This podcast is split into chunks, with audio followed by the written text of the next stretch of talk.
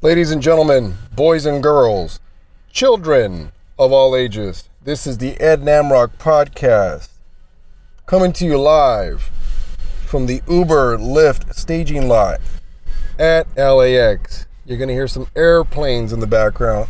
But, real quick, again, I believe in volume, not necessarily length, unless I'm talking to like, you know, Quincy Jones or something. But I wanted to talk about this incident yesterday with Myles Garrett and Mason Rudolph. And I think it was Pouncey too that is guilty of, you know, interacting, whatever.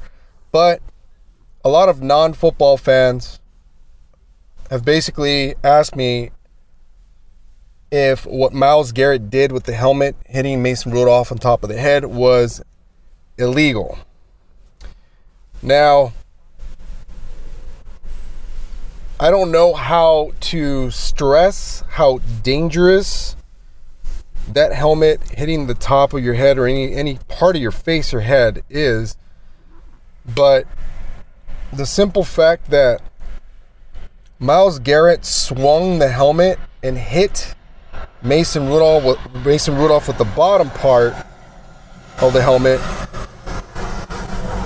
was was a close was a close call. Now, if he would have swung and hit him with either the side of the helmet or the or the crown, I'm pretty sure Mason Rudolph would have been knocked unconscious, and I'm pretty sure Myles Garrett would have been either prosecuted or they would have, you know, pressed charges because I've had a helmet thrown at me before, and when I was playing football, and that it missed, didn't hit me, but the sheer force and the impact of the hel- of the helmet with the weight behind it, that's including the face mask and everything it's constructed of, that can kill you if it's swung hard enough and it hits your head. Now, by no means, I'm not going to defend any of these guys. I know people are saying, "Oh, Mason Rudolph started it, started it, and he got what was coming to him." Look, fighting in general on the football field for me has never, ever, ever been an option. It's a barbaric sport, but you don't fight barbarically for no apparent reason. And both of them are in the wrong. I don't know why Mason Rudolph isn't getting a suspension as well, but because all they see, of course, is what Myles Garrett did, and that's by swinging the helmet. And in the story, he's suspended for the remainder of the season with no pay. Uh,